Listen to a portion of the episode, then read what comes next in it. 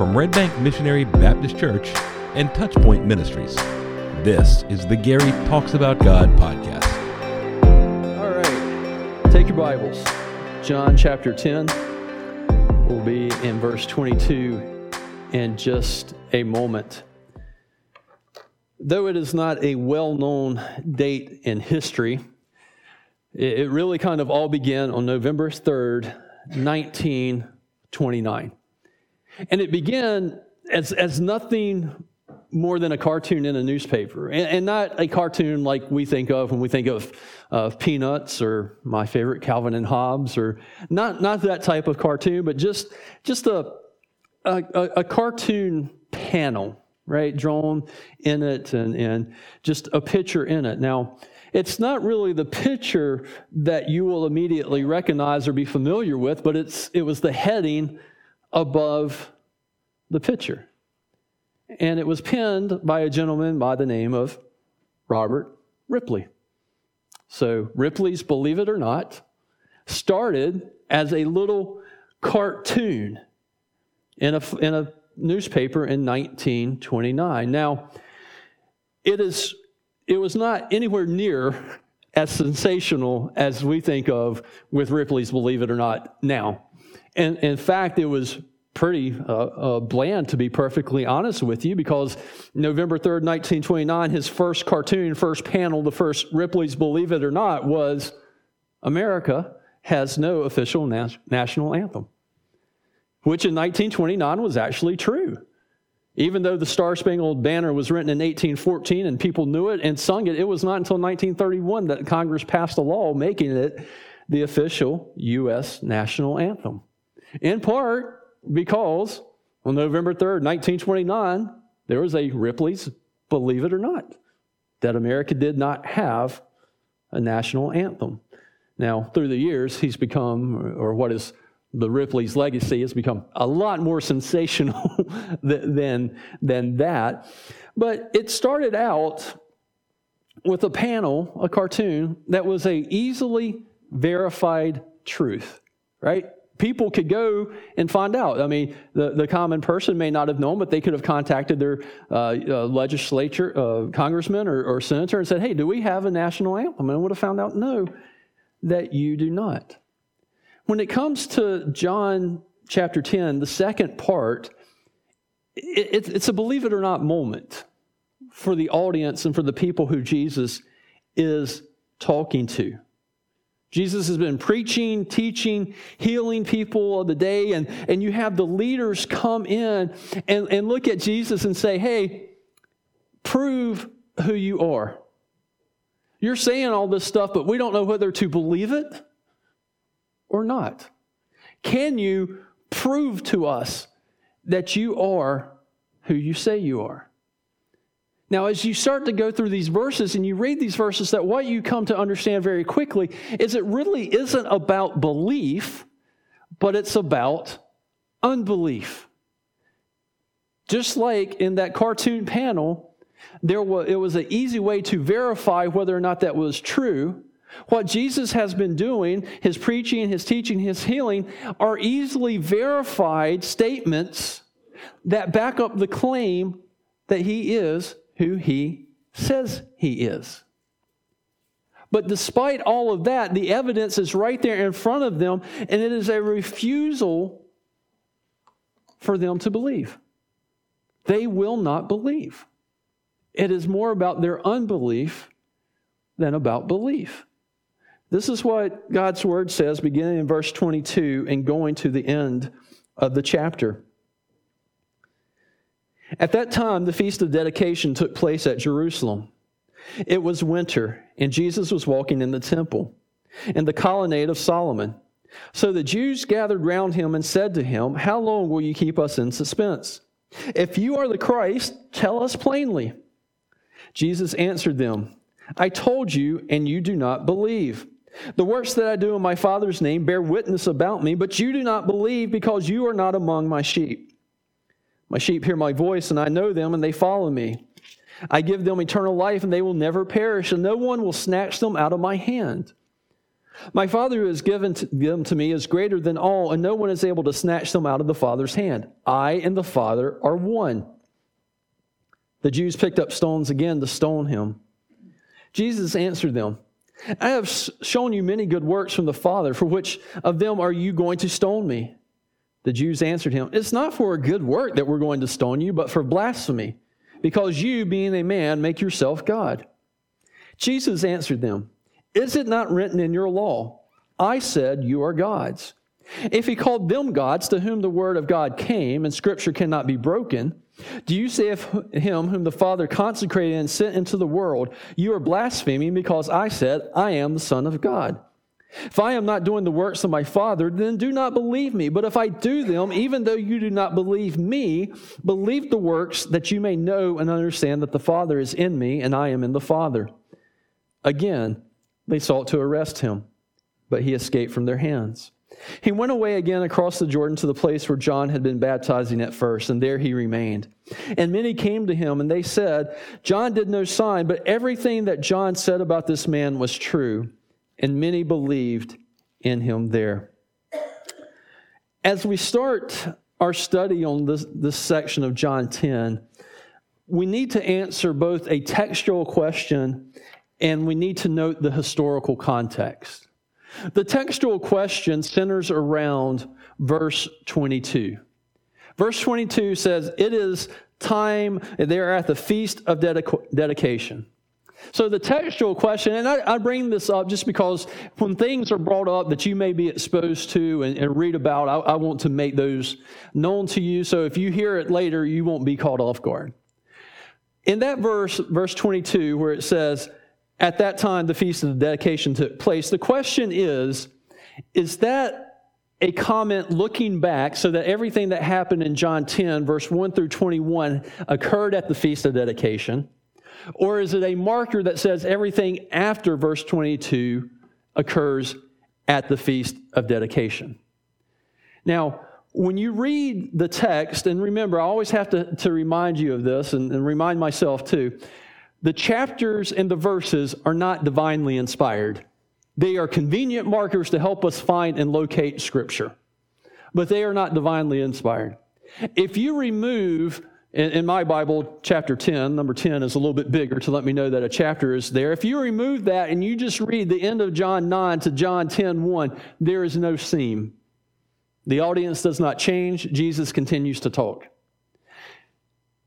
At the same time, when you remove verse 22 and 23 and would just be reading, it's a very logical progression as well. So it, it, makes us go, all right, is he looking backwards or is he looking forward? And I think the answer is he's looking forward.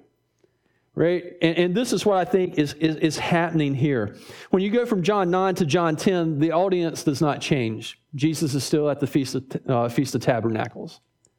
In John 10, 22, the audience has changed. He is now at the Feast of Dedication. In that time, three months has elapsed. At the same time, what John does is he continues the literary theme of Jesus being the Good Shepherd. It's amazing what someone can do under the inspiration of the Holy Spirit when they write. It's, it's not really an issue, but I, I want you to know if you, you come across that, that, that's what they're talking about. But I don't see a division we have flown right in, and, and John is, without breaking stride, say, Yeah, three months is gone. He's at the Feast of Dedication. However, the topic of conversation is still the same. He's still having the same conversations. You know, it's not like Jesus has ever told us more than once the same thing. You know, I'll let y'all decide whether you're stubborn enough to need to hear something once or twice or three times. So that's the textual issue. Now, the historical context is, is we got to talk about the Feast of Dedication. Now, normally I would tell you, hey, turn to Exodus or Leviticus and let's look at the feast, right? I can't do that. You know why? The Feast of Dedication is not in Exodus or Leviticus, it, it's, it's not there. This is the only place where the Feast of Dedication is mentioned. It is not a feast that was prescribed by God in the Old Testament law. It is a feast that was institute, instituted by Israel in between the time of the Old Testament and the New Testament. And as soon as I tell you, we know it today by Hanukkah, you are familiar with that feast. It's the Feast of Dedication commonly referred to today as Hanukkah. And here's the background with it. Because Hanukkah is about cleansing and the rededication of the temple in Jerusalem. What happened was a Syrian king named Antiochus Epiphanes, whose name means God manifest. All right? That, that's, that's what he called himself. Invades Jerusalem in 167 BC. And for three years, he terrorizes Jerusalem and the Jews to such a great extent that the brutality he inflicted on the Jews, I'm not even going to repeat to you this morning from the pulpit. It was just atrocious. If you ever want to know can, can, how wicked men can be, read what he did to the Jewish population, and, and you will see that men have wicked hearts. And as he is doing this, he, he's, he's, he's literally trying to erase the Jewish people. Not the first time, won't be the last. He won't succeed. Anybody who comes later will not succeed. But one of the ways he is doing this is he is going to tear down worship. And what he does in, in the, is, is profane the temple to a level that was unheard of. He takes a pig probably the most unclean animal in all of Old, Testament law, leads that pig through the temple up to the altar and sacrifices that pig on the altar and then has the priest eat the flesh of the pig. I know we're Southern and we love a pig picking like nobody else. I, we had pork roast last night and it was good. Jews didn't eat pigs. Jews didn't have anything to do with them. They were not to be in the temple. They were not to be touched. They were not to be, they, they were an unclean animal. And this unclean animal was slaughtered on the altar. Defiling the altar, the temple, and then the priest. And this continues to happen. And what was so bad about it is that some of the religious leaders that day helped contribute to it. They were corrupt. They did not act as shepherds for the people and stand in the gap between what Antiochus was doing and what God had called them to do. They did not protect the sheep. And it was not until a man by the name of Judas Maccabeus rise and comes in who his nickname was the hammer I mean, if, you're going to lead an uh, army, I mean, what a, what, what a great name. The hammer comes in and he starts a war against the Syrians and, and also against his brothers and sisters, Jews, who, who, who were on the side of the Assyrians. And he drove them out in 164 BC, recaptures the temple, and he goes in and he dedicates the temple back to the Lord. And one of the prescriptions in temple worship was at night they were supposed to light a menorah, light the candlestick so that it would burn through the night.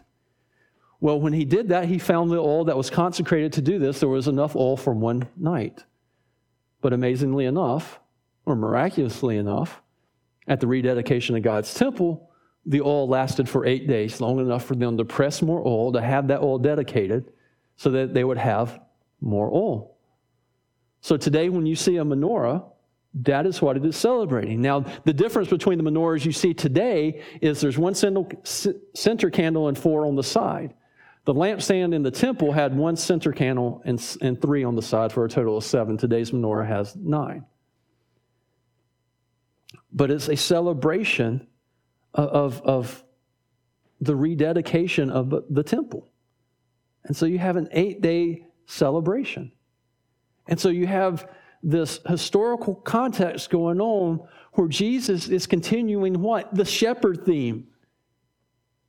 I'm not like the false shepherds.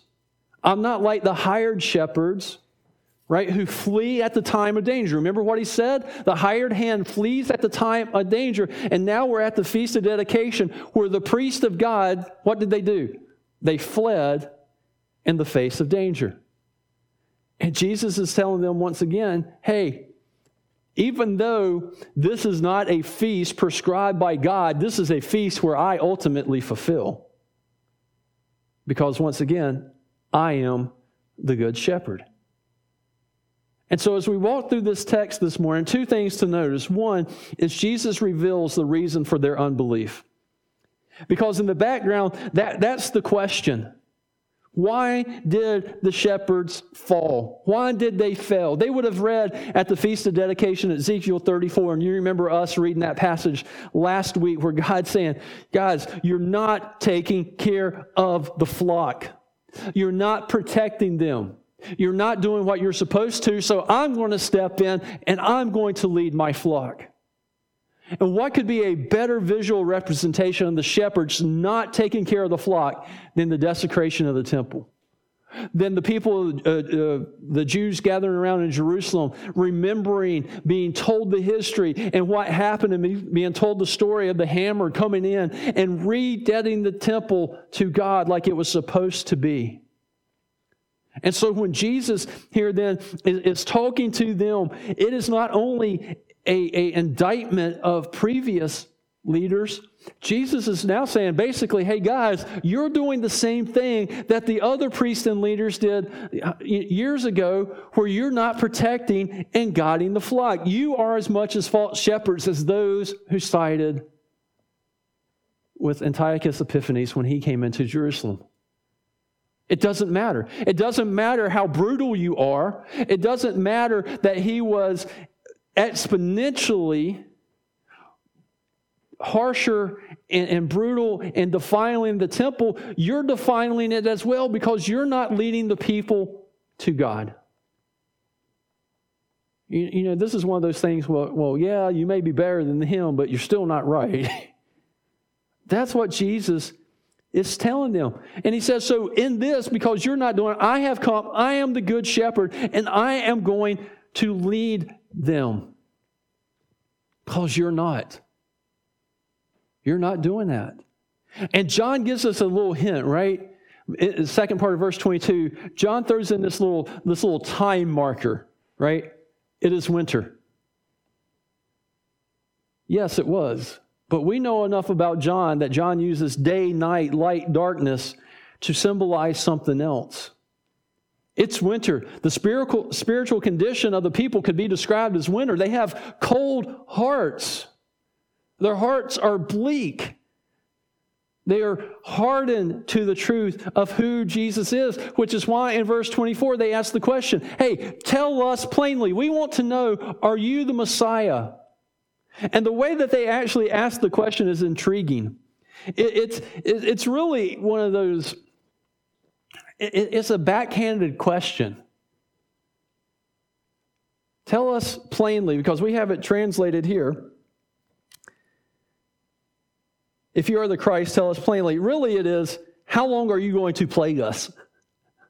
It's accusatory. How, how long are you going to, to, to bother us? How long are you not going to be fair with us? How long are you going to continue just to toy with us? Can you please just tell us plainly, are you the Messiah? And Jesus looks at them, right? And what does he say to them? He says, I told you. And you do not believe. He says, I, I told you. Now, when we read that, our first thoughts is, when did Jesus tell them, right? That makes sense. Jesus says, I told you, so we go, where? And as long as we look for a sentence where Jesus says, I am the Messiah, you will not find that in Scripture. It's not there. However, when you look at what has happened, as Jesus has said, Look, I have told you since the very beginning. Since I have come on the scene, I have told you. In fact, even before, you know, I made my public entrance, John the Baptist says, Look, behold, the Lamb of God who comes to take away the sins of the world. Even John the Baptist recognized, he witnessed to me. The scriptures witness to me. God the Father witnesses to me. That's how I told you.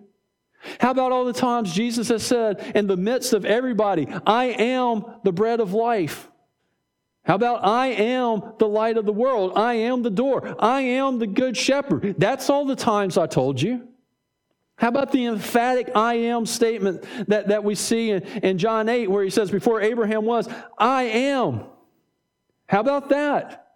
How about all the miracles? How about the fact that I just cured a man who was born blind? And all the ridiculous questions you kept asking that man. Are you sure you were born blind? How do you know you were born blind? Let's call his parents. Let's call his neighbors. Are you sure this is the man who was born blind? What, what more do you want? I mean, the man even looked at you and said, Look, I don't know who this guy is, but this is the one thing that I do. Though I was blind, now I see. And no one since the beginning of time has cured a man born blind. You tell me where he came from. How about the man that was at the pool and he was crippled? And I looked at him and I said, Get up and walk. And he arose, he got up and he took his mat and walked. And, and what was their response? Why are you carrying your mat? It wasn't, How are you walking? It was, you're carrying the mat on, on the Sabbath, and we have instituted a law that says you can't carry the mat on the Sabbath. Wouldn't you like to know if the next sentence or the next part of that was the guy takes his rolled up mat and smacks him upside the head and goes, Yeah, but I can walk? right? So Jesus looks at him and says, what, what more do you want me to do? I have done all this, I have said all this, and, and you do not believe. And he tells them why. He says, You don't believe in verse 26 and verse 27. It says, You don't believe because you are not among my sheep. My sheep hear my voice, and I know them, and they follow me. I give them eternal life. So he looks at them and says, Look, you, you can't hear my voice because of unbelief. That's why. That's why you're asking me this question again. That's why you want me to do something else, because you don't believe. And what is the whole purpose of John's gospel? Right? This is where we started. Before we did John 1, we went all the way back to John 20 because we said we cannot understand John and what is happening in all the stories that John is weaving together unless we understand John 20, where John says, Look, I write all this that you might believe Jesus is the Christ, the Son of God, and that by believing you may have life in his name. They don't believe. They refuse to believe. Now, for a Baptist, this is a hard passage of scripture for us, right? I mean, I mean it, it, it just is. Not, not from the words uh, or, or, or, the teaching necessarily. It, it's hard because we want people to believe, right? We, we want everybody to believe in Christ. We want everybody to confess Jesus as Lord and Savior. And man, we'll, we'll cling to that, right? And do you know how we do it? We do it with probably a, a sentence that we, and I'm including myself in that, we have all made as a Baptist. You ready for the sentence? Th- th- th- this is it. Well, we just don't know his or her heart. Right? Anybody guilty of that?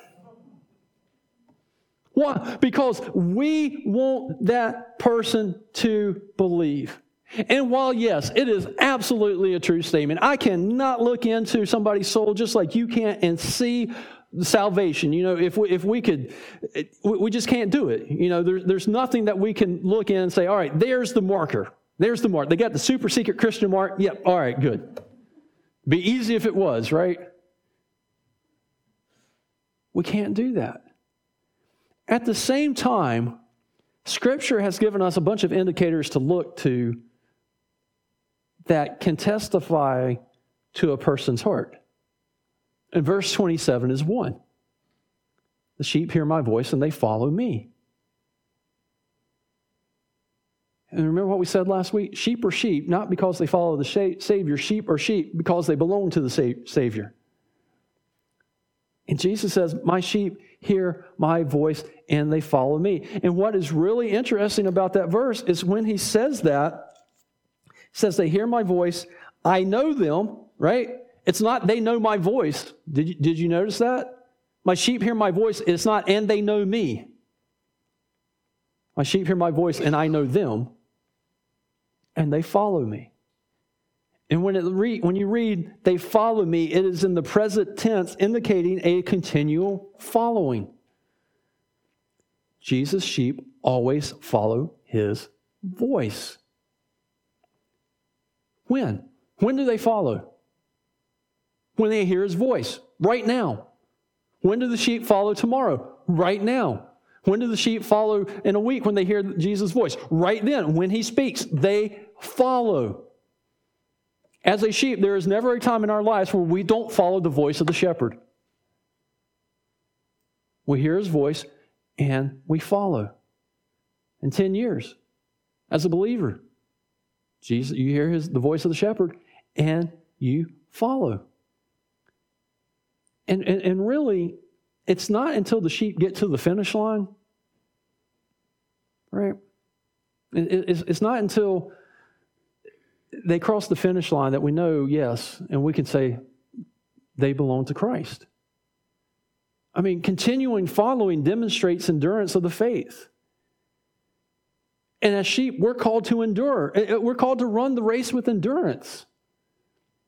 It's not a sprint. You've heard me use this analogy ad nauseum. I mean, you've, you've heard it enough. It's not a sprint, it's a marathon. And we've got to have the endurance.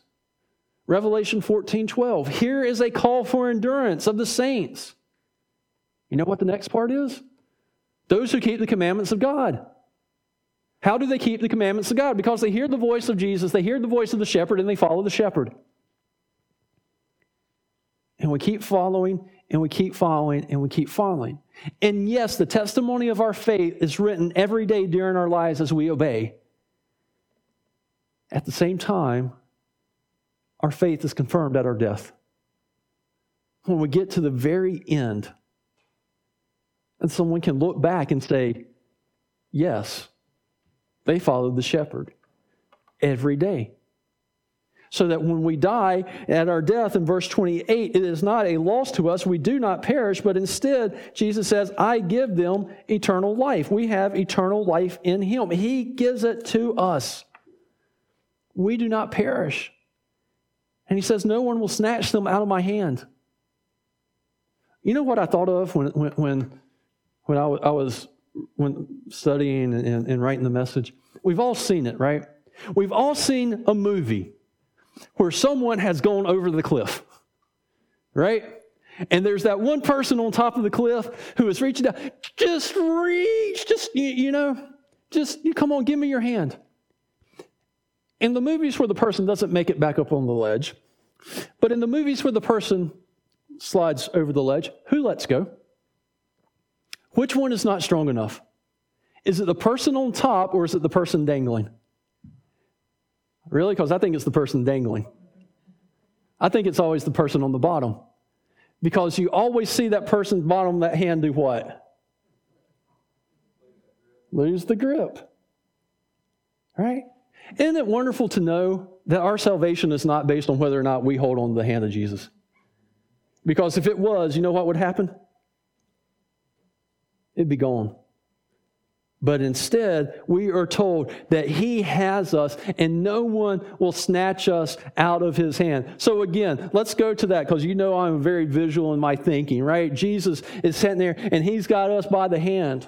He's going to lead us into heaven. And think about it. People are trying, the world is trying to grab your legs and pull you down. Jesus is like, no, you're mine. I got you. You're not going anywhere. Satan and his demons and dominions are trying to grab you and pull you down, and Jesus is going, He's in my hand. He's not going with you.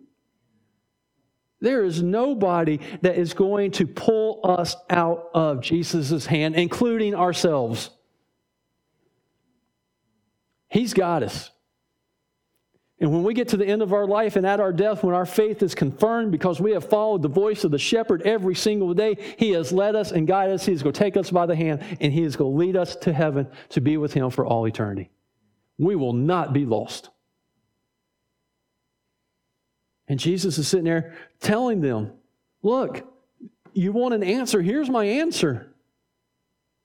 Here's my answer. And he goes, and, and do you know why this is true? He continues. He's, he's still answering it to him. He tells him, This is true because in verse 30, my Father who has given them to me, again, we're his sheep because we're given to him. He's not going to let us go. He's not going to let anyone snatch us, anybody snatch us out of his hand. And he says, Look, this is this happens because I and the Father am one. Yes, I am the Messiah. And look at their reaction. The reaction tells you everything that they want you want to know. They pick up stones to stone him. What's it tell us? It tells us they understood what he was saying. Did he just tell them plainly? Plainly enough that they understood. And instead of believing, they don't like it and they reject, reject the truth. They are stuck in their unbelief. So Jesus looks at them and, and confronts them and says, Hey, are, are, are you going to stone me for my good works? Are, are you going to stone me after all the good works that I have done? Because after all, the works that I work are from the Father. He is the one who sent me. So you're, you're going to, to stone me for my works. And they say, No, uh, we're not going to stone you for that. We're going to stone you because you're blaspheming, because you say that you are the Son of God. And this is why we read Psalm 82, right? Because Jesus makes the same argument that is made in the psalm. And, and, and Jesus says, Look, I, I'm here. I'm here now to set you free. I've told you this. I just told you at the Feast of, of, Tabernacles that, you know, if you know me, you will know the truth, and the truth will set you free. Yet they won't believe the truth because they are enslaved to their sins and they refuse. They would rather die in their lies than be set free. And you know what? This still happens today. You still confront people today with, with who Jesus is and tell them that He has come to set you free. He has come to give you life and give it to you more abundantly. He has come to free you from what enslaves you and to give you a life, and not just here and now, but in the world to come. And they will not believe. They will come up with every kind of answer. Well, well, well Jesus was just a good moral teacher. Well, Jesus was a myth. Well, he's just a, a legend. Or, or this, the Jesus that we know isn't the Jesus of, of, of the Bible. Jesus didn't speak about this sin, or that word wasn't in the Bible until this year. And, that, and they will come up with all these answers. And you can look at them and go, if I can answer that for you today, will you believe? And most of the time they'll look at you and say, what? No. They just refuse to believe. Despite everything that is in front of them, they refuse to believe. Why? They're not his sheep, and they will not follow the shepherd. At the same time, Jesus, even though he's talking to them and they won't believe, he reveals to them the solution to unbelief. Jesus reveals the solution to unbelief. Now, when Jesus makes the statement, I and the Father are one, it's, it's not a, a, a throw off statement. He is actually making an argument to the leaders. And one of the ways that he makes this argument when he says, I and the Father am, am one, the word one is, is really interesting in just about every other language but English, nouns are classified either masculine, feminine, or neuter. Right? You do this a lot of times and you don't even know that you do it. Because when we talk about boats, right? How do we refer to boats? She. Do you know why? The, the, the quick answer is because from the Latin, the word navis is, is feminine. And you might go, well, why is a boat feminine? There is no rhyme or reason. Don't try to understand. I, I did. That was one. That the first mistake that I made when we were in Romania and, and learning Romanian was trying to understand why some nouns were feminine and some were masculine. And I was trying to, you know, because if I understood the system, I could get the nouns right. And, and my language teacher, I think, finally just said, Gary, no, just learn the word. There is no rhyme or reason. Yet it, it carries over, and, and, and, we, we do that today. So we would expect then that the word one to be masculine, but it's not. It, it's, it's neuter. It's really Jesus and I, or, or God, uh, the Father and I, are one thing. Now, don't let that throw you. Okay? Because what Jesus is, is telling them that He is not the Father. Right? Jesus is, is, is not the Father. Yet Jesus and the Father have the same essence. They are unique members of the Godhead, unique members of the Trinity with their own personhood. Yet they are one in essence. Not only are they one in essence, but they are one in purpose and will. Right? What the Father wants, Jesus wants. What Jesus wants, the Father wants. And Jesus says, whatever he does, he does in absolute, complete unity with the Father. The works that he performs, complete unity with the Father. His teachings, complete unity with the Father. So, whenever and whatever Jesus does, teaches, or acts, he is acting in unity of purpose and will with the Father. Which also then means what? That he has the authority to carry out the will and the purpose of the Father. So, since he and the Father are one, whatever he speaks, he speaks with authority. And as the religious leaders, you should recognize this, believe it, and follow because I don't speak as one of you. I speak as the Father because I and the Father are one. I have the authority to speak. And again, they're not happy, right? We keep thinking, surely, right? Surely they'll believe, verse 33. Again, they're, they're not happy. The Jews, it's not good, not for good work that we're going to stone you. I, I love that, right? Uh, I, I, know I find humor in really silly places, right? They picked up stones to stone them. And, and they go, No, we're not going to stone you because of your good works. We're going to stone you because of the blasphemy. Oh, okay, that makes it better.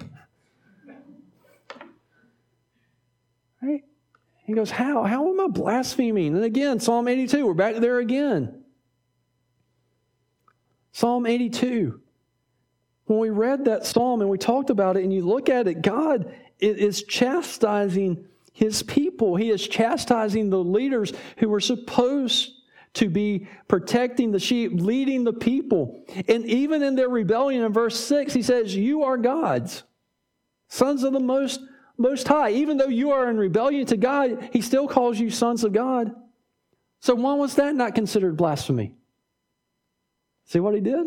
He goes, You think you understand the scripture? All right, you go quote me for this. Let me tell you what the scripture says. How was that not blasphemy?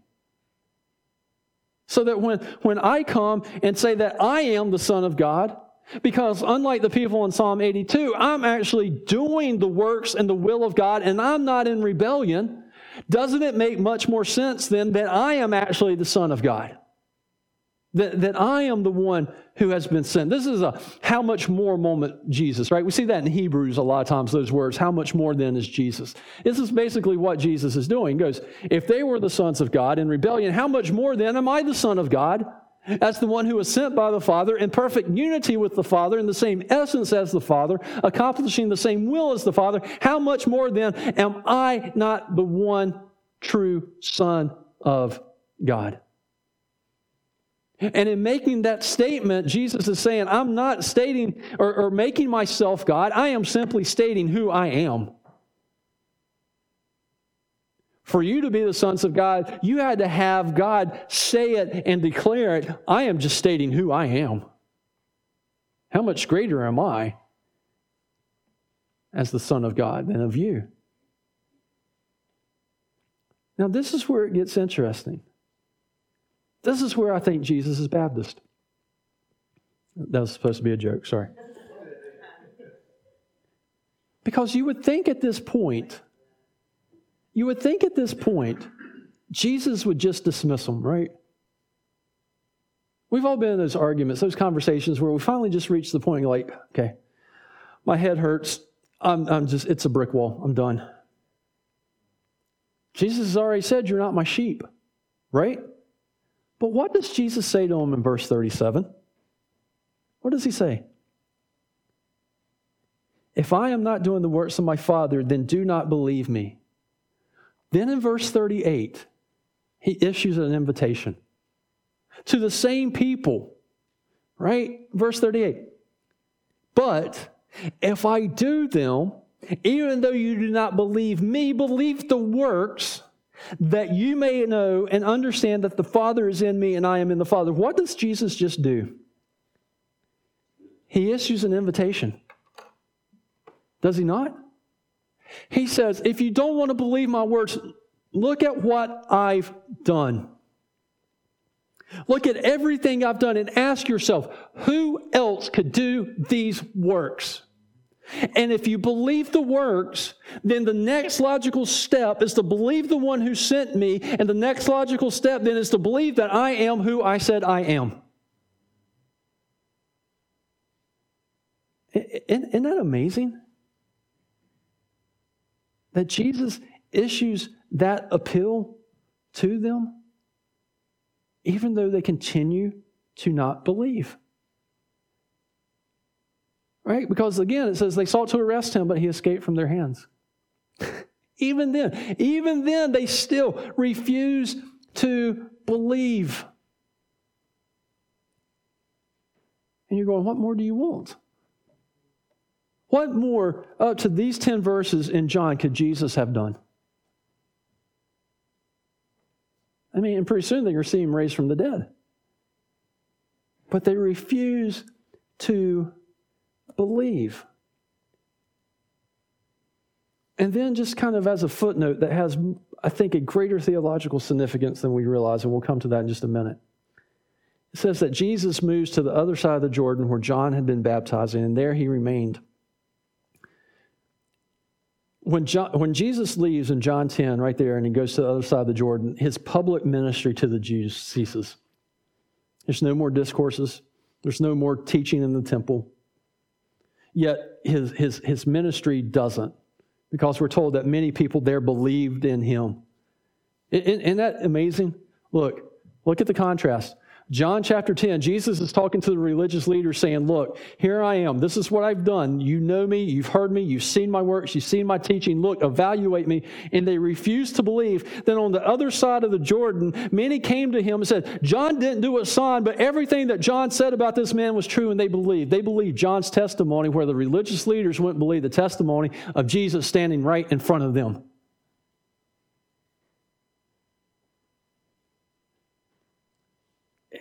You just get to a point and, and go, why? They just they, they, they just won't believe. But the Baptist in us, the Baptist in Jesus, keeps preaching the gospel. And, and, and, we keep doing it because we want people to hear his voice because we don't know who the sheep are. And so I want to end with this, both on a personal and then on a national level. When Jesus moves from Jerusalem to the Jordan, it is more than just a geographical move, it is a theological move. The, the people Jesus preached to, taught to, healed, did the works, pointed, you know, pointed them to Scripture, and, and they wouldn't hear, but yet Jesus continued to say, Believe in me, believe the works. Over and over and over, Jesus calls them to believe.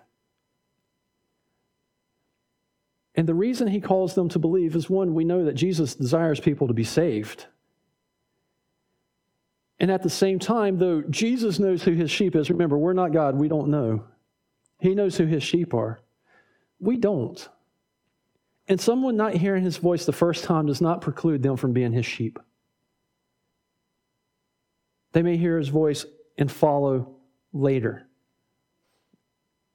I imagine many of us here did not follow Jesus the first time we heard about him. Yet the day that he called our name, the day that we heard his voice, we did. And so we continue to preach Jesus. We continue to put the gospel out there. Because as we know and as Jesus has told us, the call of salvation is not a, a call for tomorrow, it's a call for today. Right? Behold, now, today, today is the day of salvation. When you hear his voice, do not harden your hearts but listen to the shepherd as he calls you and follow and be obedient. That's the personal application, but there's a national application as well. Because it's not just about a missed opportunity when you don't follow the shepherd, it's about judgment. It's about judgment.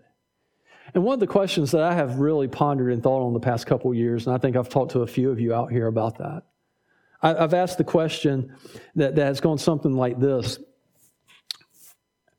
Would there ever become a time in the nation when not only are you working against Satan and, and, and worldly religions and passions.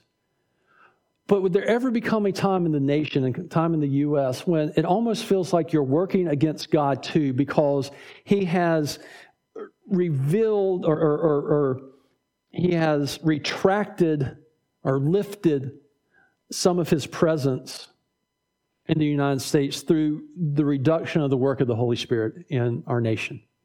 Does that make sense? Not that Jesus is, God is actively working against us, but just his, his hand of restraint has been lifted. And so it feels like not only are you working against evil, that God has now backed off, so you're now working uh, against God as well. When, when you come to this verse and you realize that after this, Jesus is not with his people, Jesus isn't with the nation of Israel preaching to them, calling the lost sheep of Israel to come and believe. It looks like judgment. You go to Revelation chapter 2, verse 5, when Jesus is walking through the churches and he walks through the church of Ephesus and he warns them of judgment, where he says to them, I will remove your lampstand. And the removal of the lampstand is the removal of his presence from the church as a means of judgment. What happens when the lampstand is removed. And I found this quote that when I read that, I thought, that's what I've been saying for two years. But the quote is 20 years old. And it's in the form of a question. Quote Can a nation or a city become so utterly godless, so utterly pagan? And thoroughgoing in its repudiation of the gospel that it experiences a dim- diminution of God's activity.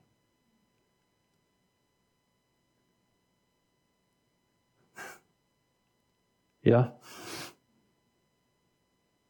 Yes. Are we there? You have a hard time convincing me we're not. Yet here is the beautiful truth the answer for both, both individual and national, are the same. Repent, for today is the day of salvation. The Gary Talks About God podcast is a production of Touchpoint Ministries and Red Bank Missionary Baptist Church in Germantown, North Carolina. Want to learn more? Visit our website at www.redbank.com mbc.com. If you enjoyed this content, please like and subscribe. Thank you for joining us.